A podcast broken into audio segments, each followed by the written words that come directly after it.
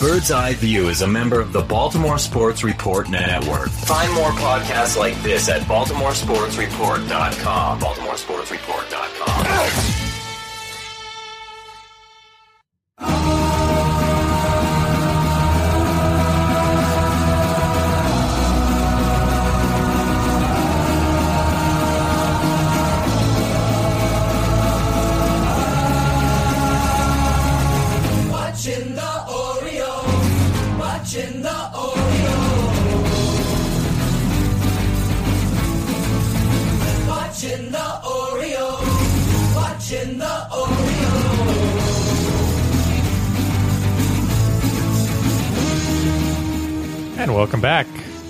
Bird's Eye View.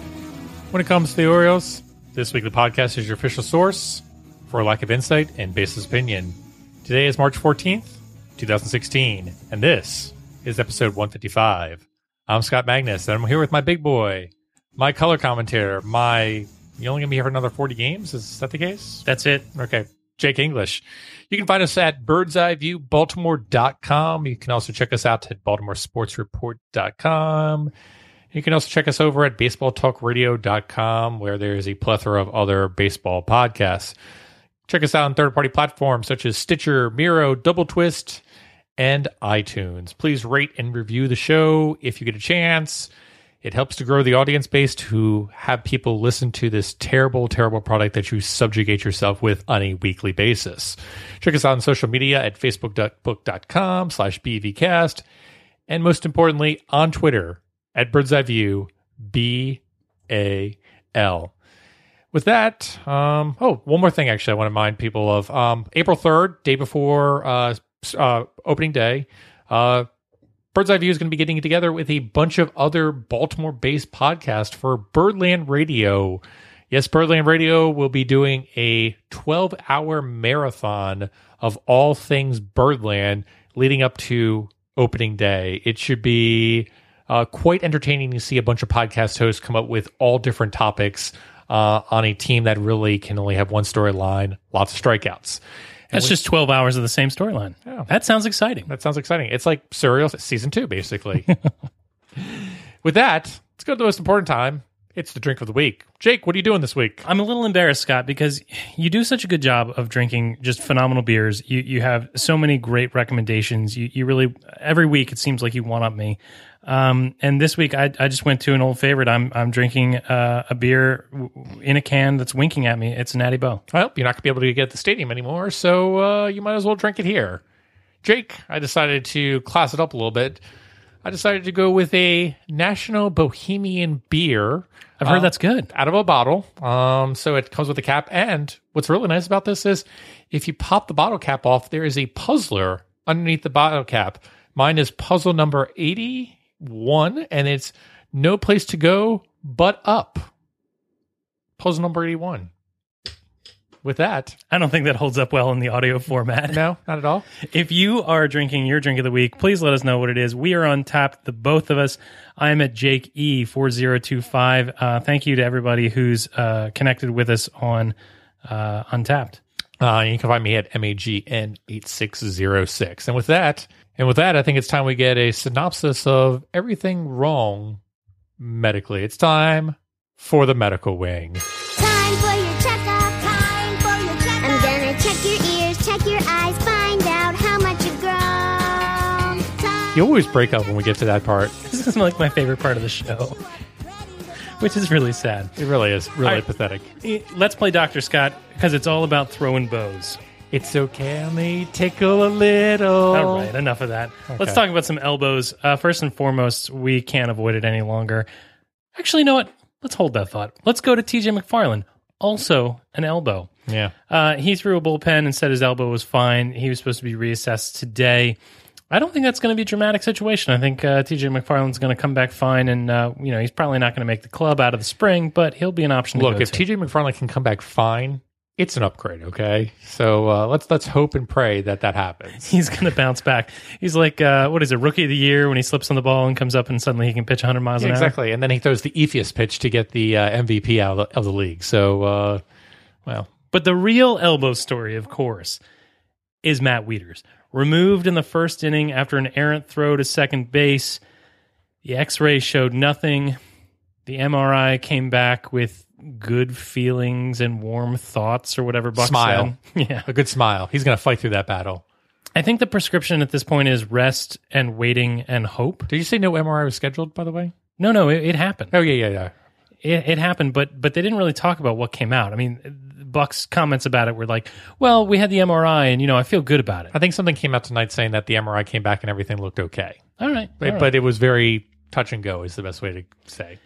But you know, the thing about Matt Wieters being hurt is that, uh, well, it made a lot of people panic. Well, well, let- let's go back to history too. And you know, when Matt Wieters went out with the Tommy John surgery, they basically took him in for the MRI. And they're just like, "Yeah, he'll be fine. He's just going to rehab it. We're going to inject him with some uh, with a shot, and you know, he'll be back to good in in a few weeks." Well, that turned out to be six plus weeks, and then they were like, "You know what? It's Tommy John surgery." So just because the MRI came back as okay doesn't mean that we're out of the deep end, folks. It's still time to panic. It is time to panic. All right. Do you want to go panic uh, in 140 characters or less? Absolutely. Let's go to this week on the Twitters. First up on this week on the Twitters comes from Mark Viviano. You can follow him at MarkWJZ. Duquette says at Orioles base goal is 90 wins and we're not there yet. Says still looking to improve roster after Alvarez rigorous physical exam. This is dated March 8th, 2016. Jake, what could the Orioles exactly do to improve their roster further? Oh, I don't know. I mean, they could find someone to pitch. Yeah, but you have to trade people for that. So, yeah, okay. Uh, next, we're going to go to a tweet from Roch Kubatko, tweets at Mass and Rock.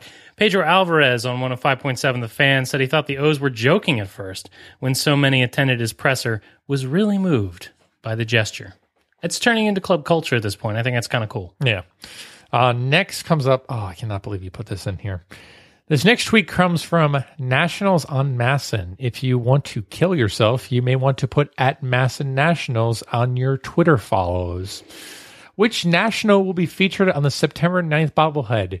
You decide. Vote. Jake, why the heck is this in this week on the Twitters? because there was a there was a smear cap- campaign that happened this past week. Orioles fans were encouraging other Orioles fans to vote for Jonathan Papelbon to be the fan choice bobblehead. It was a Pap smear campaign, and frankly, I was a big fan of it. You just put that in here because to put the pap smear ca- campaign thing, didn't you? Just for the pun, yeah, I really, and it was worth it every moment. I would love to see a Papelbon, uh, Bryce Harper chokehold bobblehead. Think about it. That not only would Bryce Harper's head bobble, but also Papelbon's arm attached to it. Yeah. Next tweet comes from the sunglass guy, our good friend at O Sunglass Guy. Kim got a hit and we didn't lose. Progress. Hashtag Orange Spring. Yeah, you take your small victories. Absolutely. Course, I also think that was the same game that uh, Wieters went out with uh, his injury. So, mm, yeah, Pyrrhic victory. Uh, next tweet comes from John Meoli. You can follow him at John Meoli. And hey, we have a new beat writer for the uh, Baltimore Orioles. John Meoli was writing for the Baltimore Sun. He also used to cover Sox prospects. Hmm. Okay. Uh, Jason Garcia was optioned to Bowie and will be a starter there. You posted something on Twitter today saying you were surprised by this. I'm not sure I'm so surprised. It's interesting though because they're turning him back into a starter, at least for the time being, and it'll be interesting to see whether he sticks as a starter. I always assumed um, that he was going to be a, a late inning reliever and would develop into a back end bullpen guy, and I, I think. I've always thought, even when he had the dead arm during his uh, Rule 5 season, that he could be a useful arm in the bullpen. I'd be very interested to see if the Orioles can steal a starter uh, uh, in the future, even if he's only a four or five guy out of the Rule 5 draft. I, I think that's a really interesting move for the Orioles. I thought that was always the move that the Orioles were trying to make is to get and try to steal a starter, um, especially one that has the potential to have a 95 or 96 mile per hour fastball. Um, I'm not surprised by this at all. Actually, Dylan Atkinson posted today. You can follow him at D Atkinson OU. Um, posted he was surprised, not surprised, but he thought exactly what you thought, which he was going to be a reliever. But I don't understand why you would go out and get a Rule Five draft pick um, and basically say, "Oh, we're going to have a relief pitcher." We have plenty of relief pitchers at this time. The Orioles need starters, and they need basically to put as many lottery tickets together to see which kind of starter can come out. Jason Garcia is a lottery ticket. Probably not a very good lottery ticket, but he's a lottery ticket nonetheless. Well, and that's the thing. His his one weapon is the fastball. Yeah. Right. And and it's a really good fastball. Yeah. But I think it's only a really good fastball in short spurts. And Oh, that's why I think that he's he's better tuned to be a late inning guy. And and again, just my opinion, but I think that if you're going to have one bullet in the gun, you might as well use it in the in the deep innings, and that's still a valuable uh, arm to have in the back of the pen. I, I don't dismiss Sure. the the bullpen guys whatsoever, but you know if he can bring that velocity down to the mid 90s, the, or even the you know the 92 to 94 range, and be an effective starter for five innings, you know to have gotten that out of the Rule Five, I think that's a coup. I, I think the one thing that I understand what you're saying, and we talked about this on the show, is if you're only going to have one pitch and it's a fastball, you really are going to only have to be a reliever. But I'm going to come back and point out the fact of we've talked about that for pitchers such as Mike Wright and Tyler Wilson. Um, my thing with that them is they're both 26 years old. You look at Jason Garcia, he's only 23 years old. He's got plenty of years to develop additional pitches at this time. I'm not to say that's going to happen, but why wouldn't you put him down in Bowie and say, go try to develop a few off speed pitches and turn into a starter? You know I hate it when you're right. But I'm right on this one. I am going to have to correct you on one thing. Okay. He's got two pitches. Okay. He's got the fastball and he's got the ball behind Bautista's head. Ah, It's a very different pitch. that's a good point. All right, finally, we're going to go to a tweet from uh, OBP Apparel, our very dear friends. Uh, thanks for the logo. Please come back to the podcasting world. They tweet at OBP Apparel. And they tweet as follows The Phillies are going to love David Lough. And this was a tweet in reference to a tweet from um, Steve Molesky about David Lough being in the lineup for the Philadelphia Phillies against the Orioles. Six for 19 so far with the Phillies. Had a great defensive play. Oh, wait. It bounded off his glove today and uh, scored a few runs for the Orioles. Eh, close, but no cigar. Typical David Lough. All right. With that, let's get into the meat of the issue that's been plaguing Birdland and this whole injury scenario. We'll be right back.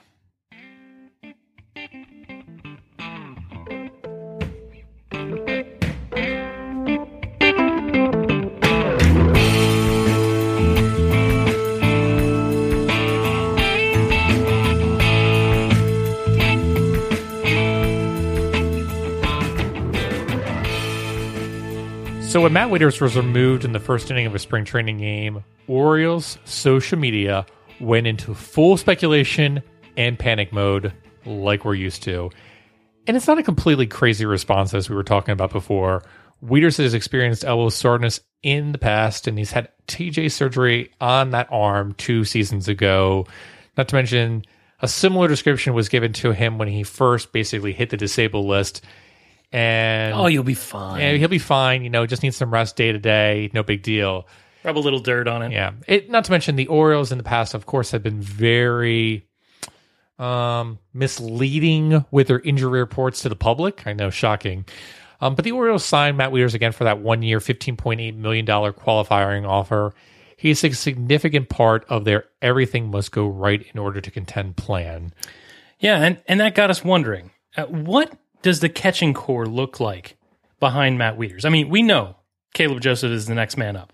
Joseph has proven, proven himself to be a, a capable backup and may even have the chops to be a primary catcher. You know, crazier things have happened. We know, I think, at this point, the floor and the ceiling of what we're getting with Caleb Joseph. And even if he doesn't take a, a huge step forward in 2016, I think the fans would probably be comfortable with what he brings to the plate. But he can't catch 162 games. No. He's no Cal Ripken. So the question becomes who's up after him? Steve Clevenger, of course. Uh, not quite. Why not? Uh, he's somewhere, Oh, Seattle? maybe. Yeah, he's with Seattle. We, we traded Steve Clevenger to get Mark Trumbo. Ah. Yeah, that Well, guy. The only other catcher on the 40 man roster is Francisco Pena. And Pena has a total of seven major league games under his belt, all from 2014 and 2015 with the Kansas City Royals. Hey, that team's pretty good. So Scott brilliantly reached out to our friends at Pine Tar Press. Uh, by the way, the Kansas City Royals podcast that you should absolutely check out if you want behind enemy lines look uh, at Kansas City. Like when we're facing them for the April series this year. Absolutely. Yep. So Scotty asked about Pena, and uh, what did what did our friend Dan Lesky have to t- or David Lesky have to say to us? Sure. So David Lesky pop, put back and said he's a decent player, um, has pop offensively. Um, minor league pitchers like throwing to him. Um, he said, but something happened though because the Royals really liked him for a while, and all of a sudden just didn't like him, and he doesn't really have a clue why. And Dave has a lot of insight into the minor league system. Um, it- it's one of those situations where he lives closer to a lot of the minor, minor league affiliates than he does actually going to the Kansas City games. So he'll go to a few Kansas City Royals games, but overall, in a majority, he goes to a lot more minor league games. So that's why I wanted to contact Dave because if anybody knows the minor leagues, it's him on this one. And it's really interesting. You know, that's the kind of description of has pop offensively, but minor league pitchers like throwing to him. It sounds very similar to a Caleb Joseph, doesn't it? Yeah, absolutely. The thing that's interesting to me is that uh, you know I looked at Pena's AAA stats, and uh, I think that the Kansas City team's in the PCL, right? Yes, that is correct. So yeah, you kind of have to take those stats with a grain of salt uh, because the PCL teams to, tends to be a little more offensively juiced than It's like the- 15% higher in terms of offensive production in, Right. in the Pacific Coast League. Yeah. Uh, so it, more more so than the international league. Um, but you know, looking outside of, of David's brief breakdown, um, I looked at it, and uh, you know, he looks okay. You know, especially for a catcher, he does show a little bit of pop. Uh, The average is not what you'd love. The weighted runs created plus is less than you'd like. Uh, on basis is okay, or at least it wasn't in in uh, AAA. But it it got me to thinking: Could he be enough?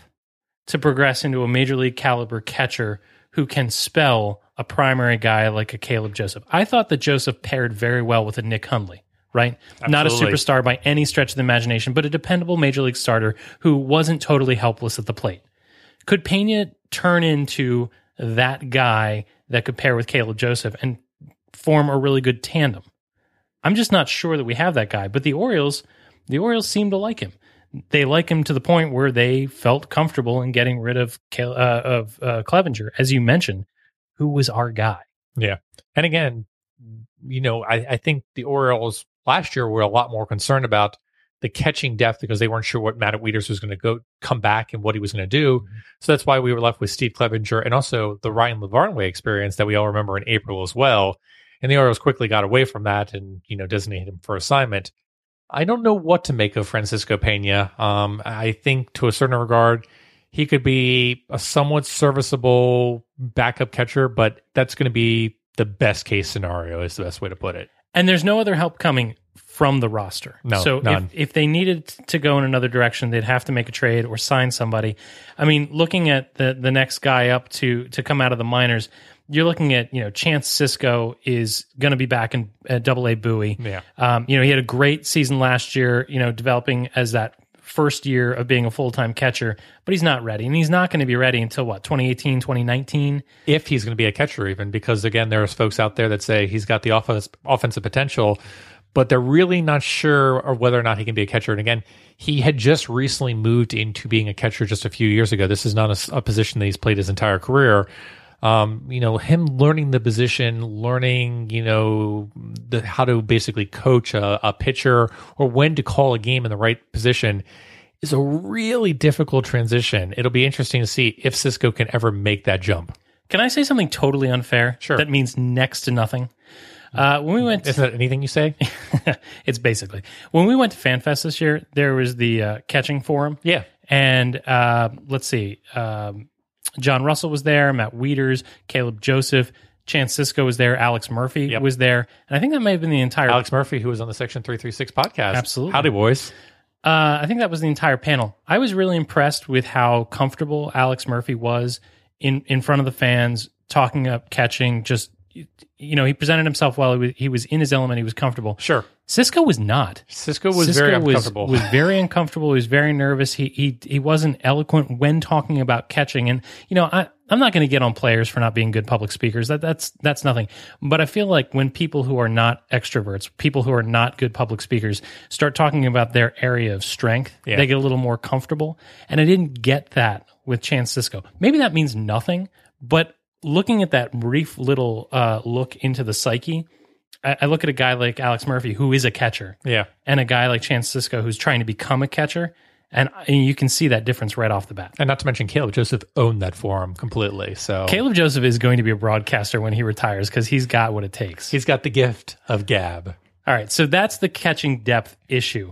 Um, really thin outside of the major leagues, and they better hope that either Matt Wieters can come back or that Francisco Pena can be that tandem catcher. But what else? What else does the depth situation look like on this team? Well, let's let's just do infield, outfield, and then uh, starting uh, or pitching as well. Okay. So infield, you've got Ryan Flaherty, of course, as, as depth. But again, past Ryan Flaherty, you really have nobody. Like if, if Ryan Flaherty goes and gets hurt and somebody else gets hurt, like, oh, I don't know, JJ Hardy, you're back in the same situation where you were in 2015, where you had Everth Cabrera come out and play, and you had players like Steve Hollison, and you have uh, you had Steve Pearce play second base last year. It is going to be a hodgepodge in the infield if two players get hurt. So yeah, people come back and point to Ryan Flaherty and say, "Oh, Ryan Flaherty's a utility player and he'll back up everybody." But if you got more than two players hurt, ah, man, you're going to be in tough shape. And I, to a certain aspect, I hate to say it, but I think that's kind of why you're also seeing Pedro Alvarez get some time in the field just to make sure that there is somebody that could play third base so that Machado could shift to shortstop and fill in if possible.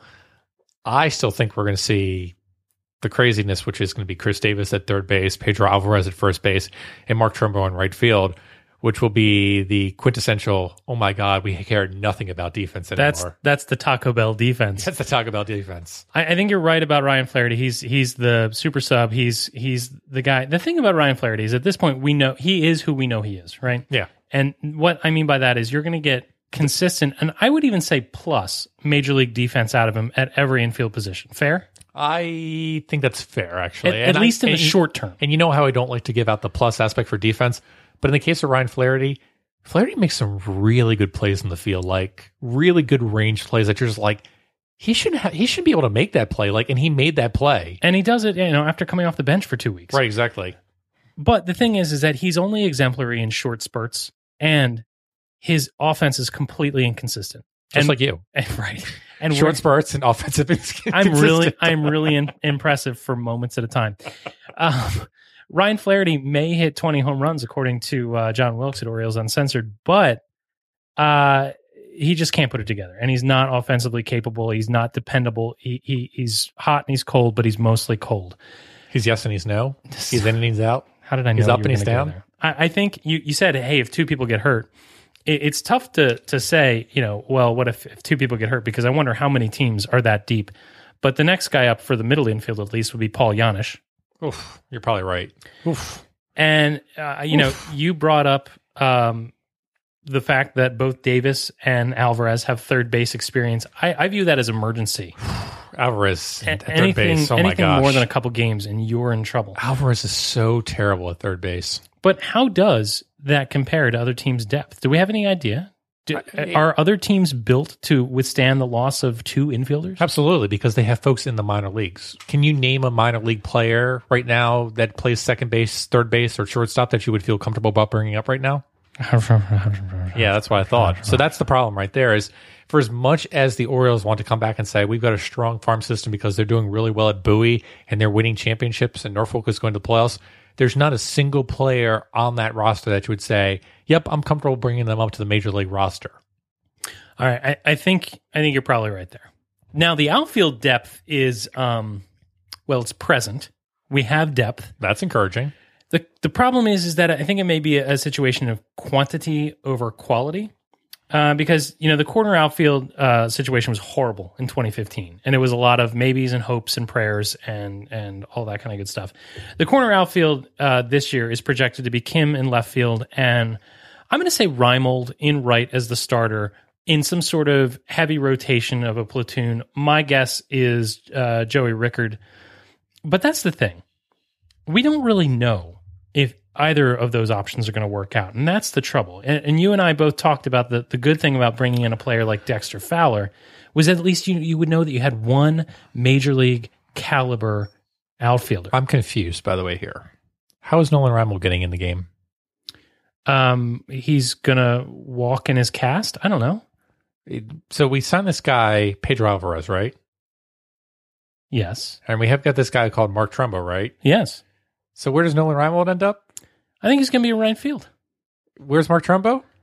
He's going to be DH. Where's Pedro Alvarez? He's going to be DH. Okay. You don't you don't think that uh, Buck Showalter would keep one of those two guys on the bench, Alvarez or Trumbo, uh, for defense? Uh, I, I think it's it's it's possible, but I just don't see it based off the amount of times that Mark Trumbo has been out in right field for spring training. I think Mark Trumbo is your right fielder for at least 300 innings this year, um, and it's going to be terrible, and there's going to be lots of tears. Um, but I think Mark Trumbo is your player, and I understand what you're saying, which is Nolan Reimold is probably a, a better defensive player. Mm, but I would ask the question: How much better do you really think he is? Um, I, I think than Because- Mark Trumbo. Yeah. I think he's a much better fielder than Mark Trumbo Why?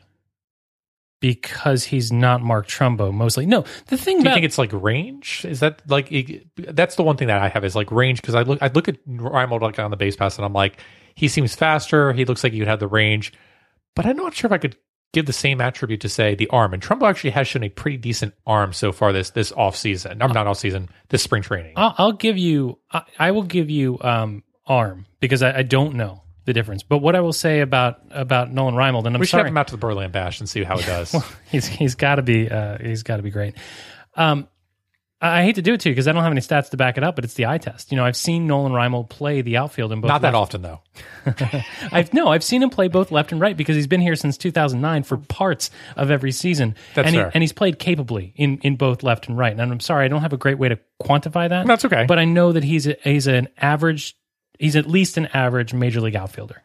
So here's why I, I'm I'm concerned, and I'm going to pull out the fancy numbers, folks. And Derek Arnold is literally going to pull his hair out. But just in terms of UZR over 150, which I think is one of the best stats out there for our defensive metrics, I look at last year for Nolan Reimold. He played in 366 innings. He posted a 0.6 UZR 150, which is really really good. It's good job, Nolan Reimold. You're basically not hurting your team, and not to mention that's eh, that's actually better than like a Nick Markakis was last year in right field. So kudos to him. But in the past other seasons, 2014, negative 12.2, 2013, negative 13.5, 2012, negative 23. Now, to be fair, all those were shortened seasons, very short sample sizes. Who knows what could happen? But Nolan Reimold just doesn't stretch, point out to me saying, yep, really good outfielder, really consistent outfielder. He just strikes me as being able to get to certain balls that Mark Trumbo really can't get to. Yeah, and and I feel Maybe like that's enough. But in right field for Camden Yards, is it really that big of a deal, or do you just have to turn around and basically make sure A doesn't go over your head and B played off the wall? play the carom. Yeah, I, I feel like I have a weak argument for you because I don't have anything other than my You eyes. just like that neck, don't you? no, I hope he. I hope he doesn't have to track the ball. Um, but so my opinion is that it's Reimold. Your opinion is that it's Trumbo. I, I, I don't think you're crazy. I don't think. I don't think it's out of the question. It's just that's the way I see it breaking down. The question, of course, You're is, also making the assumption that he's going to stay healthy. right. Can he stay on the field for a whole year? And that is the you know the 1.3 million dollar question or whatever we're paying him. And, and coming back, Mark Trumbo is terrible in outfield. Yes. I, I'm not trying to make that argument. I just don't think Nolan Reimold is a positive outfielder. I think he's a below average to average outfielder, whereas I think Mark Trumbo is a below average outfielder. Everybody in camp seems impressed with Joey Rickard, and as the Rule Five guy, I think he's going to make the club just just because of that. Um, he's You're going to love him. he's been promising at the plate and and almost stellar in the field. Now, wishful thinking would lead Orioles fans to hope that this team has caught a starter in the making. But tempering that expectation, I, I don't know about you. I would be content with a quality backup, a fourth outfielder acquired on the cheap, uh, with that price associated with the Rule Five draft. I think he's going to get a look at least as the first guy off the bench in the outfield, if not to get a couple starts to see what the Orioles have with him. Yeah, well, we'll, we'll let's see what happens in April is the best way to describe it. I don't think this is a move that has to be made right now for the Orioles, but it might be a move that they have to be making in April or May. And we hope it's not a necessity, right? Right, exactly. Pitching is another thing that we want to talk about from a depth aspect, and this is one that you know the Orioles do have some depth. Um, if the Orioles are looking to put in another starter because someone gets injured, you've got Vance Worley, Tyler Wilson, uh, Mike Wright, maybe, but I haven't been impressed at all. Odrisamer Despaigne, again, not that impressive, and TJ McFarland, who is still getting over his injury. But Vance Worley and Tyler Wilson, I think, could easily be serviceable uh, fifth starters for this team if someone were to go down. I, I think that the Orioles, and again, I, I- I don't want to sound like this is orange uh, colored glasses. I think from a spot starter standpoint, the Orioles are very strong with the guys they could throw in there for one or two starts. Strong, yeah. I think but, any one of those guys that you just named could put in a start or two. yeah, which just tells you how bad the rotation is. But if you have to depend on them for more starts, for 15 starts, then you're going to be in trouble. Sure. Could Vance Worley do it? Maybe. Could could Wilson do it? Maybe. Maybe. The rest of them, I doubt. Right. But I, I think for short bursts, you you might be able to cobble it together. All right. The bullpen, I mean, I, I think the bullpen is is a strength of the team, and I think the organizational depth is deeper. Well, you got all those guys that we just named, and then Yep. you got players like Jason Garcia, Chaz Roe, if he actually still makes the team, Oliver Drake, Chris Lee, Chris Jones, Chris Davis. Oh wait, yeah, that, that I got to cross that one off. Uh, Cesar Cabral. Um, these are all players that could potentially not be up here for a long cup of coffee, could but be part of that Norfolk shuttle, Shuttle. constantly back and forth, back and forth, back and forth. Um, I, I think you know, in terms of having mediocre pitching and a lot of it, the Orioles have a ton of mediocre pitching that they can throw out there. Um, is that going to make a big dent? No, but you're basically eliminating a negative, and eliminating a negative is what the Orioles have been doing for the past four seasons, and have allowing them to win for this long. Yeah, and remember, they don't need these guys to be good for very long. You know, Chaz Roe is not a great pitcher. He's just not. But he dominated for a very short period. And I think the one thing that the, the, the Dan Duquette and Buck Showalter regime has done is they've picked guys who have the talent to be very, very good for very short periods of time and and avoided overexposing them, right? And if they can shuttle those guys up and down, I think that's value. I think that that is a plus, even if they're not guys that can be a plus for a very long time. Okay. So your one of your questions was how does the Orioles depth compare to other clubs? I'd say it's mediocre, and I think it's better than probably the 28th or 29th in the minors because this is just depth. This isn't just high prospects. The Orioles do have a lot of depth. It's just not very good depth is the best way to describe it. So you're going to be ban- it's a bunch of band-aids basically. But if you're hemorrhaging, they ain't going to solve you. Would you put them middle of the pack? Would you put them bottom third? Where where would you put them? middle middle of the pack. Um, the other question would be how does this Orioles depth compare to 2012 and the 2014 playoff teams? I'm going to say less, and the reason I'm going to say that is I feel like the Orioles haven't gone out and signed a lot of minor league free agents this year. By not fi- signing those minor league free agents, um, I, I think that the depth is a little bit less than in previous years. I'd love for them to go out and sign Tim Lincecum for a minor league deal if Tim Lincecum is willing to take a minor league deal. That's the kind of depth move that I would love to see the Orioles make at this time. Sure. I I, I want to be careful about because I'm not saying you're wrong, but remember this team made the playoffs. Jake, I'm never wrong. This team made the playoffs in 2012 with the likes of Joe Saunders and Randy Wolf getting starts for the Orioles. You know, and again, Wolf especially didn't get a lot of starts. He didn't get a lot of time, but you know, Steve Johnson made significant starts. Those aren't great guys. No, short short spurts of okay. Neither is enough. Odrisamer Despaigne or Mike Wright or TJ McFarland. Right, that's what I'm saying. I'm- Yeah. But I'm, I'm saying it might not be far off the pace. I don't think it's too far off the pace, but I think that there is a little bit of a lack. But again, let's see what Duquette is willing to do during the season. Duquette made a lot of those moves in season to pick up fringe players. Duquette really didn't pick up fringe players so much during this offseason. At least it doesn't seem like it to me. We really are focused on that 250 plus million dollars that he spent. But the fringe players have been what have made or broken the Orioles. Take, for example, last year, they picked up a lot of fringe players and like players like Travis Snider, and nobody, Everth Cabrera, none of them panned out. Those fringe players will make or break the Orioles, and I just don't see them in the periphery this year. All right. Well, with that, I think if we're going to go to the periphery, we're going to have to talk to someone that was there in Sarasota that can give us a hands on report. Jake, how do you pronounce this name again? Balake. Where is Balake at? No Balake here today. Yes, sir. My name's Blake. Are you out of your god mind? Blake. What? Do you want to go to war, Balake? No. Because we could go to war. No. I'm for real.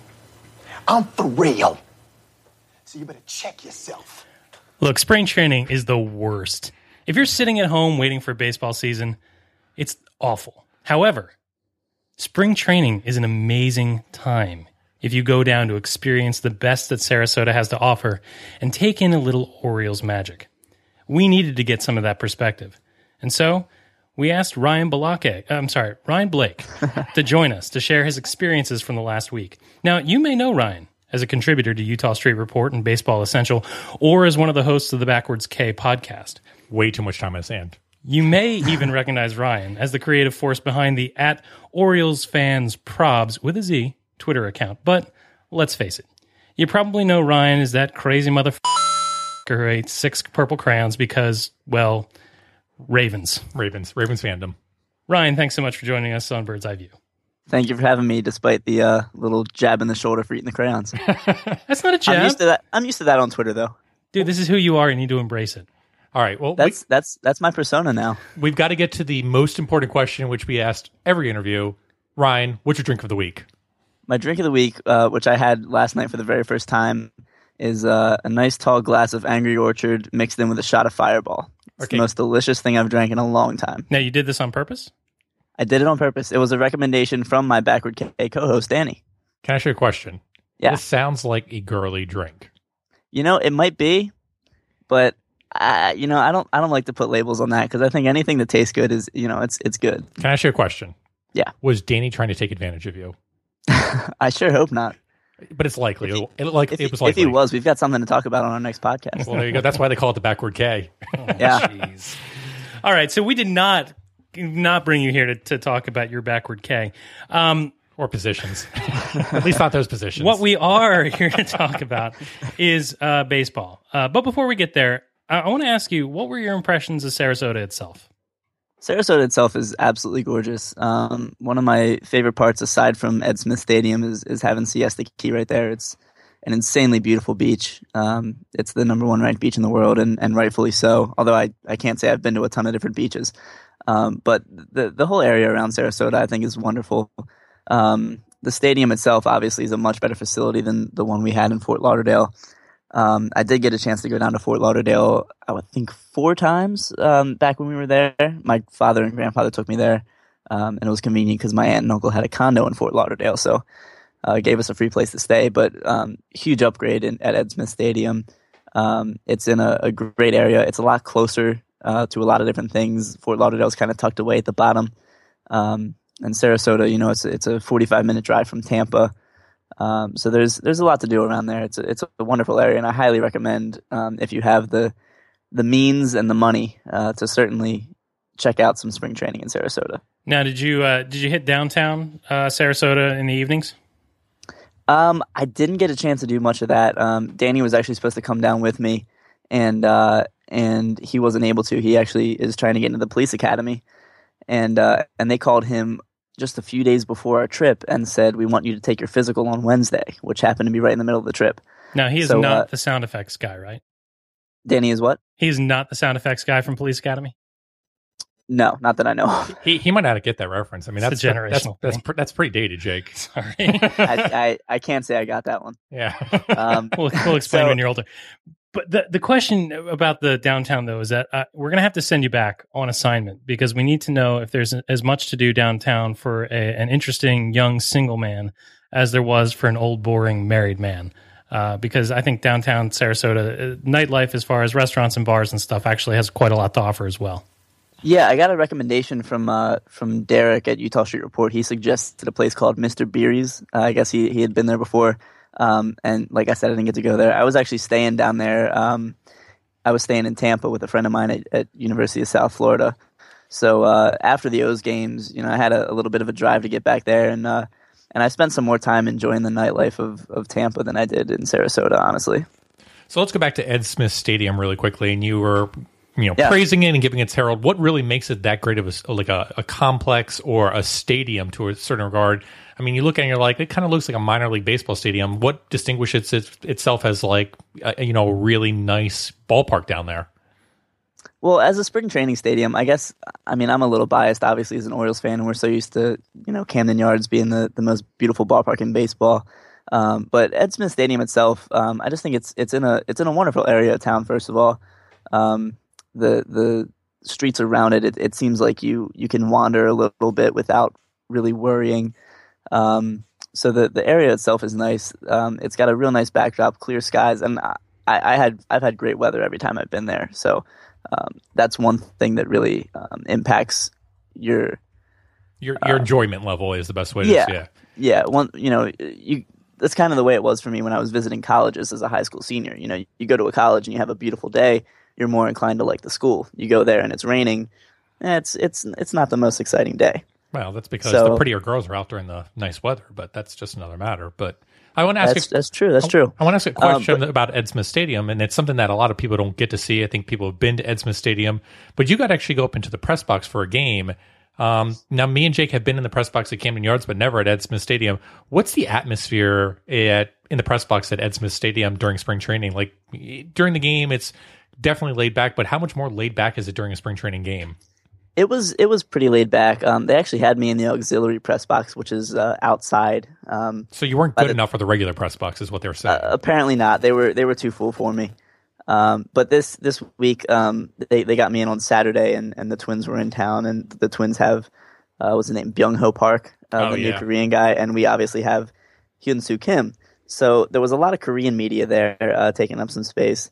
Um, so, but but the environment itself, it was laid back. Uh, Dan Duquette actually was sitting right next to me at one point with his kid and or his grandkid or somebody, I'm not sure, nephew, whatever. Um, and Chris Lee was on the hill, and, and Lee hit 97 with a fastball, and and Duquette turned to me and went 97, and turned back to the game. And uh, was it could tell 97 or was it 97? something like that? um, but yeah, it was uh, a cool little area. I actually I was hoping to meet Tim Kurkjian at some point. I was I was sitting up there before the game, typing on my laptop, pretending to be important. And uh, I saw Kurkjian down on the field talking to Buck Showalter. And if I had field access, I certainly would have gone down and introduced myself. Um, I was hoping to see him at some point, but I don't think he ever even came up to the press box once the game started. Um, so unfortunately, I didn't get a chance to talk to him. Um, but you, you're going to ask him about Giovanni Gallardo? That was the plan. that, that that really never gets old. No, I, I could I could watch Scott Van Pelt messing with him about that all day. my da- my icebreaker was actually going to be you met my father at a restaurant in Gaithersburg because my dad met him. I think it was a place called uh, Not Your Average Joe or something like that. and uh, and my dad met him down there when he was at lunch and, and introduced himself and said he had a son who was interested in you know baseball media and that kind of thing. So that was going to be my icebreaker. And then I'm sure I would have mixed in a Giovanni Gallardo in there somewhere. You're gonna have to work on that accent a little bit Manny more. Machado. Yeah, Manny you know- Machado. Here's the problem is people people who don't live in Baltimore or surrounding area, they think we have an accent. I've never I, I the only time I ever really notice a Baltimore accent is when it's really exaggerated by someone like Van Pelt. I don't I don't see the Baltimore accent at all, if I'm being completely honest. It's pretty bad. I'll, I'll, I'll admit. Um, it- Yeah. Going outside and talking to other people, uh, and then you listen to yourself like talking to other people on like teleconferences, just like holy crow, there like you sound completely different. But It's it's also really funny because I mean Scott and I are old men, so we have kids, and my kids are eight and five, and Yeah. so as they were as they were learning, you know, to to speak and and their vocabulary was re- really flourishing. My little girl, when she was like four or five, had this really funny Baltimore ew thing going Yeah. on, which was hysterical because you know we're kids from the burbs, so you know we have that Baltimore thing, t- uh, you know, tuned down so to speak. But even at a de- uh, developmental stage, she still went through her stoop sitting ews. well, that's because was- your wife kept on drinking Clipper City while she was pregnant. But If you, if you was have leave, Mars Hun. if you leave and then come back to it, you especially notice it. So coming back to spring training, being Oh, right, that's what we're here for. Yeah, being in the press box, being in the stadium, watching the team. You know, I think all of us that are here in Baltimore, looking at it on Twitter and seeing the grainy photos come over from like Roch Kubatko and Encina. I guess my thing is, what's one thing you learned about the team or a specific player that you wouldn't have experienced at home or just following along on Twitter? That's a good question. Um, I guess especially spring training games not being televised, um, you get a, a closer look at things when you're actually there. Um, Kim is a lot more agile defensively than than he looks like he should be for someone his size. Um, he has a real good first step back, um, decent first step coming forward. It looks like you know if a ball's hit kind of right at him, maybe sinking in front of him, he kind of freezes there for a second. Although uh, I can't say that's not natural. Um, but he was he was a lot more agile in the field than I thought he would be. Um, Machado is is seeing the ball really well. He's making great contact. Um, so that's very encouraging to see. Christian Walker's having himself a heck of a spring.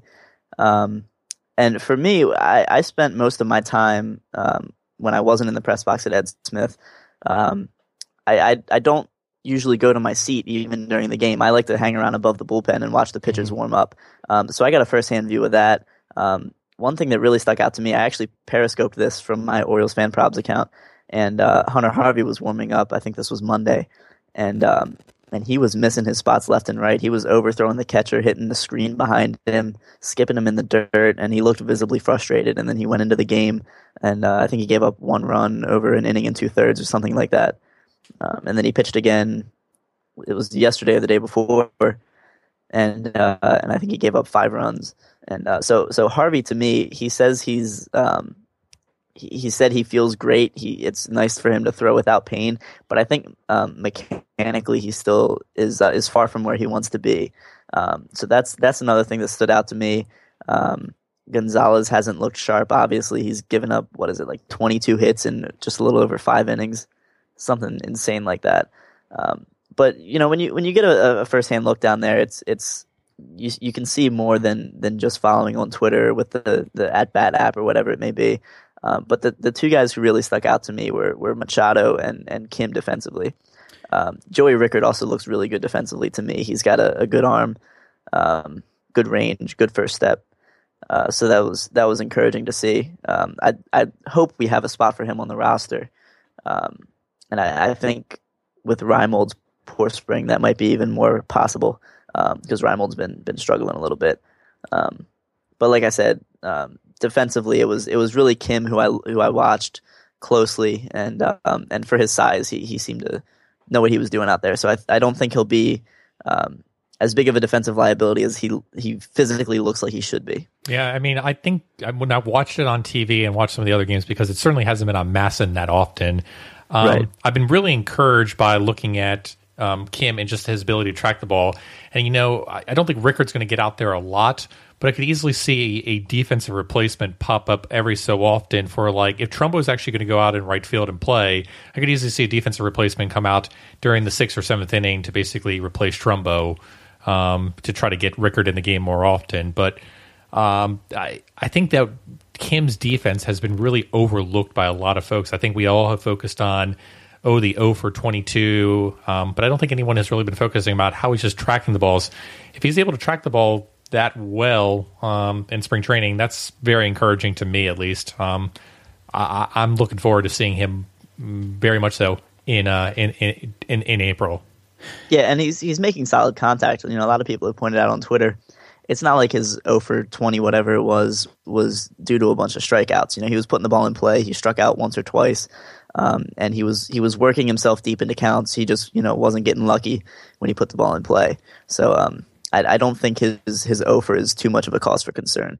Now, speaking of concerns, are you worried at all about the Orioles' poor results as far as the win and loss column is concerned in the Grapefruit League schedule? The win and loss column, I'm not concerned about. Um, individual performances, I think, are, are much more important in spring training because, you know, in the regular season, you've got the 25 guys on the team and you're working as a unit, and uh, and team chemistry is is is pretty important when it comes to winning games. Um, so in terms of of our our two and ten record. Um, I'm not too concerned about that. I'm more concerned about guys like Miguel Gonzalez and Ubaldo Jimenez not being in tip top shape. Um, obviously, it's spring training, so they still have time to work on that. Um, Jimenez has been bitten by poor first innings, at least from what I've seen. Um, his last start uh, in the middle of last week, I think it was, um, he ran into some trouble in the first inning, gave up a run, but then he pitched another um, two innings and change, I think, and, and he really settled down and gave up one hit the rest of the way. Um, so the like you said earlier in the show, the first inning is is something that makes Orioles fans cry. But um, you know, it, like I said, in terms of the win loss column, I'm not too concerned about that. Sure, it'd be nice to see some some wins on the board, but um, I think when we have our set 25 guys um, and we've got our starting pitchers working deeper into games, I think um, we'll, we'll start to see some of those losses turn into wins. Everyone in spring training is filled with some bit of optimism to a certain regard. Um, what is the most excited uh, thing you you have going into this 2016 season? Is it a player? Is it a topic? What is what is the most interesting and exciting thing for you going into this season? That's a good question. Um, I think for me, it would have to be. Uh, I'll give you two things. Number one, I'd like to see if Jonathan Schoop can um, become a little more patient at the plate, and if that'll translate into uh, higher on base percentage, more home runs. Um, I think defensively, Schoop is is very solid. He turns a beautiful double play. That's one of my favorite things about him. Um, but I'd, I'd, like to see that bat come around a little more. He has insane raw power. Um, so I'd, I'd, like to see that translate. And my, my second storyline that I'm really interested in following is to see if Machado can duplicate or even outdo himself from last year. Um, obviously, he really broke out last year, hit 35 home runs, played all 162 games, um, and stellar defense as usual, although you know, a few errors mixed in, but a lot of those errors are on balls that most players would normally get to. Um, so I, would like to see Machado is, like I said, is hitting the ball really well this spring. Um, even his outs have been loud. Um, a few pop ups, but that's not uncharacteristic for Machado. Um, but I, I, am excited to see if he can duplicate what he did last year because a lot of people um, there, there's a big question on what his ceiling might be if he's going to be a true power hitter, if he's going to be a you know a 315, 320 type hitter. Um, so I'm I'm excited to see him um, try to outdo himself. All right, um, one last question for me, and, and, that's this: You are a veteran of the Birdland Bash, the uh, Bird's Eye View softball game that we hold every season. You, you are a weathered veteran of that that fine uh, practice. That's the softball game that you and I embarrass ourselves with, right? That's the one. Okay. Um, but does one year really count as being a veteran? Yes. Yeah, grizzled. Yeah, grizzled. Grizzled. Yes. Hey, works, Uh, works you, for me. You showed up. One year is griddled, grizzled for the Orioles. I mean, if you can stay on this team for an entire year, you basically are in the system. You basically pass through the Rule Five draft. Okay, so congratulations. It's like ten and Thank five you. status. Yeah. uh, you showed up last year wearing a Junior Lake jersey, which was a, a. Cubs Junior Lake jersey, which is impressive because the Orioles had had just acquired him. So my question is to you.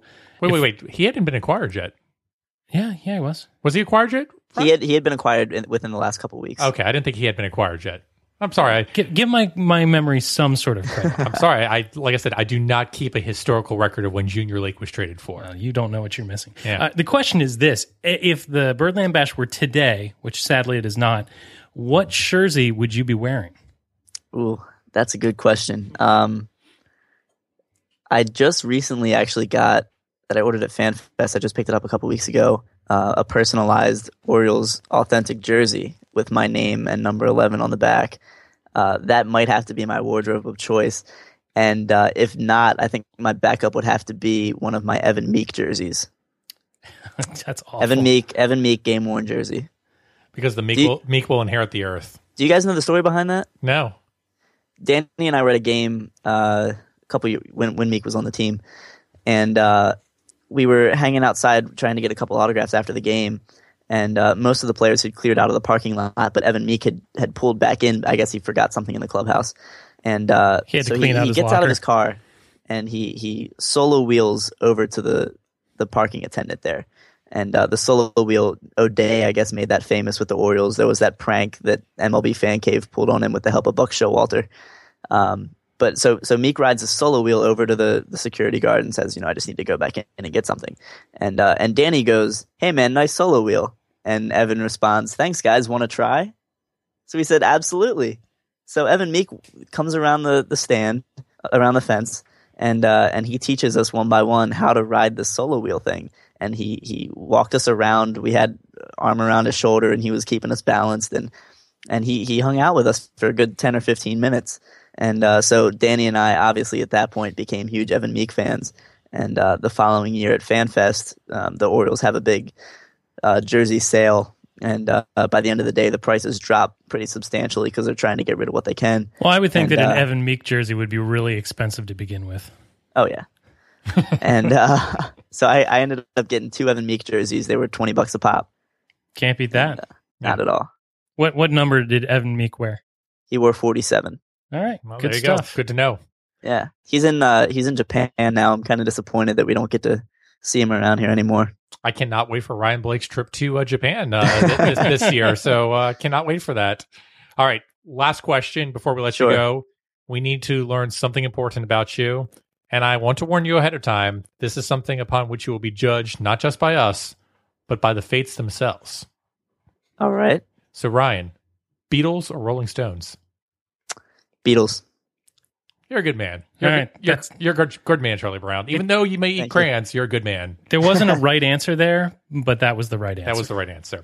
Beatles is always the right answer. That's right. You keep saying that. You're you, you you've been raised well by Evan Meek. That's all I can tell you. Ryan Blake is a a treat uh, to the Orioles uh, social media world. You should be following him everywhere. Uh, Ryan, where can we find you on social media?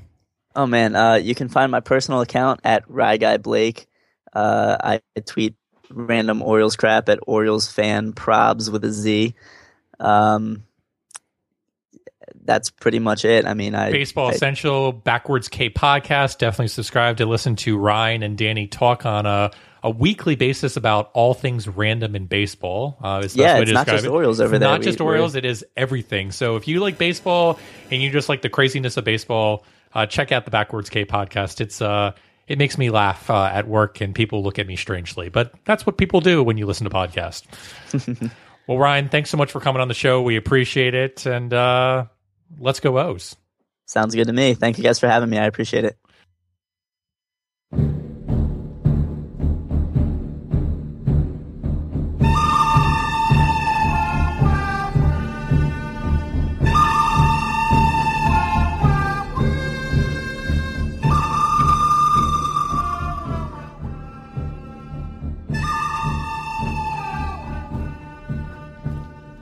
That's right, folks. It's time for the good, the bad, and the ugly. That's where we go through and basically rant a little bit here and there and pick out mediocre things for us to pinpoint during spring training. So, Jake, I'm to let you go ahead and take the lead this week and go from there. All right, my good for this week is Kim finally getting a hit in spring training, getting that offer off his back, and more importantly, putting this topic to bed so that we don't have to talk about it anymore.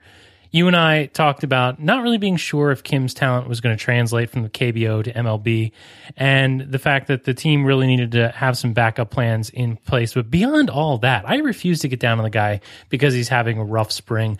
I'm going to be patient with him, and I really wish that more fans would have been. So I'm really glad that I don't have to talk about this over anymore. My good this week is Kim for getting the hit. Good for him. My good for the week is going to go to Joey Bats and the Phillie Phanatic. If you did not see this, Joey Bats and Phillie Phanatic engaged in a game of sportsmanship to a certain regard regarding Joey Bats pulling out a handstand and forcing the Phillie Phanatic to try to do a handstand, and then the Phillie Phanatic challenging him to a push up contest with the Phillie Phanatic winning. I thought he was a disgrace to the game. Uh, let's just say that Joey Bats in this one instance did not come off looking like a total jerk.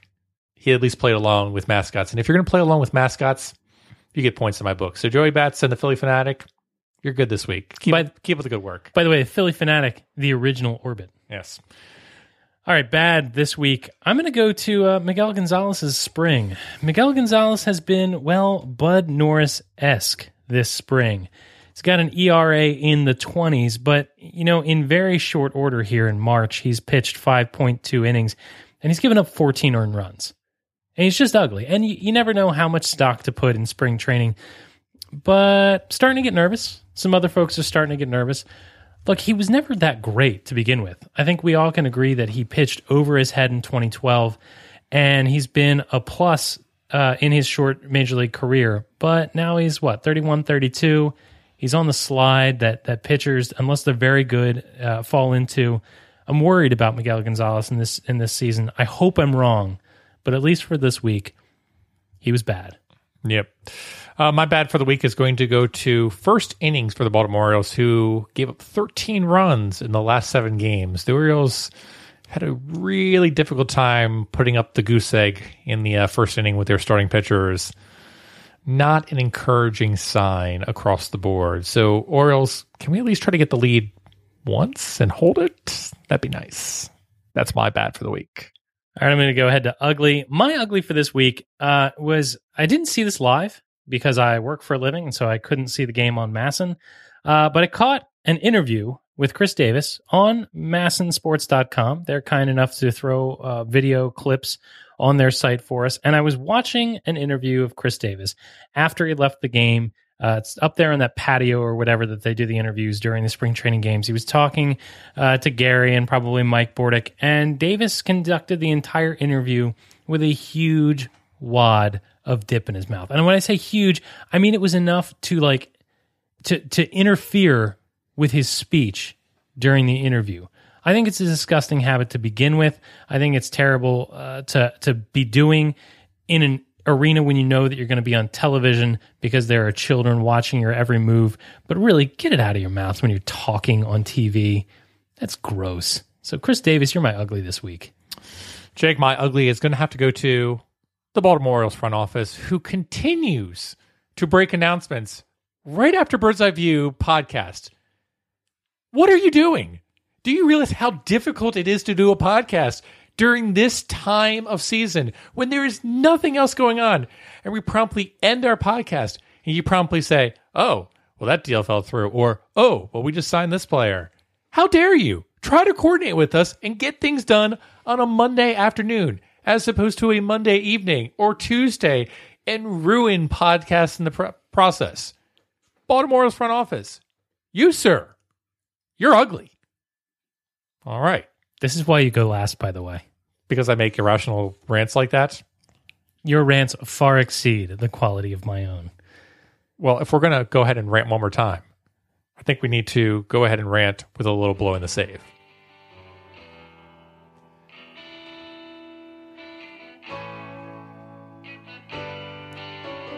All right, so my blowing the save this week is going to go to a topic that didn't really bother me, but it's something that needs to be made aware of. And I think every one of our audience is going to be on board with this one. Goose Gossage made some pretty ridiculous comments this past week regarding bat flips and giving the business to Jose Bautista and Bryce Harper, which generally I don't mind, but in this case it was absolutely ridiculous. But he also came down extremely hard on us nerds. And that's where the line was crossed. His statements, such as uh, baseball is becoming a freaking joke because of the front offices who rely on advanced analytics, uh, just ridiculous. And, you know, he came back, backtracked on these comments. He said he lost his mind for a few minutes. But in reality, Goose Gossage uh, made a mistake. And I guess what I have to say is I just wanted to say that I'm a nerd and I'm here tonight to stand up for the right of other nerds. I mean, all our life we've been laughed at when we've been made to feel inferior. And tonight, tonight, this he decided to trash our hobby. And why? Because we're smart? Because we look different? Well, we're not. And uh, I'm a nerd, and I'm pretty proud of it. That's all I have to say.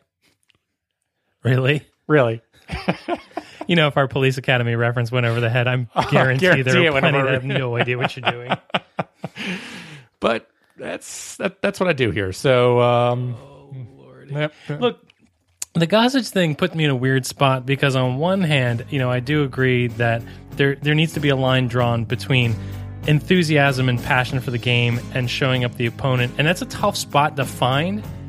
But baseball is fun. yeah, and even And Manny, baseball needs to be fun. and even Manny Machado came out and said if he was in the same situation, hit a, ga- a home run right in front of all of Camden Yards, he would have done the same thing. He would have bat flipped, and he would have gone absolutely crazy. So, folks, baseball's supposed to be fun. Go have some fun out there. and as an old man, let me say, grow with the game. It won't hurt you. Ooh. With that, Baltimore and beyond, I have nothing more for you. I bid you a fond adieu, adieu. good night, Baltimore. Be safe out there, and let's go O's.